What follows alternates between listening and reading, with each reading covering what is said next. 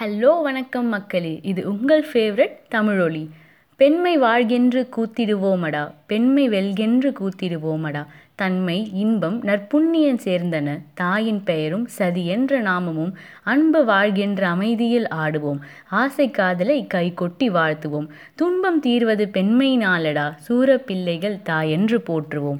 இப்படி பாடிய பாரதி சொன்ன புதுமை பெண்கள் உருவாகிற இதே காலத்தில் தான் ஆண்களின் ஆதிக்க வெறியும் உடல் வெறியும் அதிகரிச்சுக்கிட்டே இருக்குது எங்கே பார்த்தாலும் நியூஸு ரேடியோன்னு ரேப்பு பாலியல் தொலைன்னு கேள்விப்பட்டுக்கிட்டே இருக்கும். இதை கேட்க கேட்க நமக்குள்ளே ரத்தம் கொதிக்குது. ஒரு ஒரு நொடியும் பயம் அதிகரிச்சுக்கிட்டே இருக்குது பாதுகாப்பு இல்லையோ அப்படின்ற தயக்கம் வெளியே போகும்போதெல்லாம் வந்துக்கிட்டே இருக்குது சரி இப்படியெல்லாம் நடக்குது. இதை யார் தான் தட்டி கேட்பா? இவங்களுக்கெல்லாம் தண்டனை இருக்குமா இல்லையா?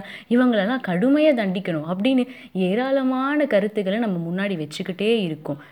இது எல்லாத்துக்கும் முற்றுப்புள்ளி தான். The criminal law amendment ordinance two thousand eighteen அப்படிங்கிற லா அதுக்கு கீழே ரேப் செய்கிற ஒருவருவருக்கும் மினிமம் பத்து வருஷம் ஜெயில் தண்டனை காத்திருக்கு. அதில் பதினாறு வயதுக்கு கீழே ஒரு பெண் வந்து ரேப் செய்யப்பட்டால் அந்த ரேப் செஞ்சவருக்கு மினிமம் இருபது வருஷம் வந்து ஜெயில் தண்டனை இருக்குது அதுலேயும் அது ஒரு போலீஸே செஞ்சாங்கன்னா பத்து வருஷத்துக்கு ரொம்ப கடுமையான தண்டனை இருக்குது ஒரு பன்னெண்டு வயசுக்கு கீழே இருக்க பெண் ரேப் செய்யப்பட்டால் அந்த ரேப் செஞ்சவங்களுக்கு இருபது வருஷம் ரொம்ப கடுமையான தண்டனை இருக்குது. ஏன்? அவங்கள தூக்கில் கூட போட்டு அவங்கள தண்டிக்கலாம். அறியாமை. அறியாமைனால் பிறப்பது தவறு. தவறு. அதனால் பிறப்பது பயம்.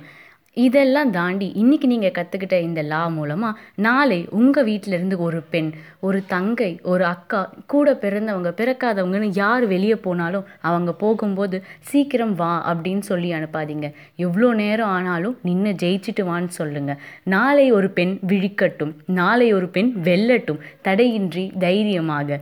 வாழ்க பெண்மை வாழ்க மனிதம். நன்றி.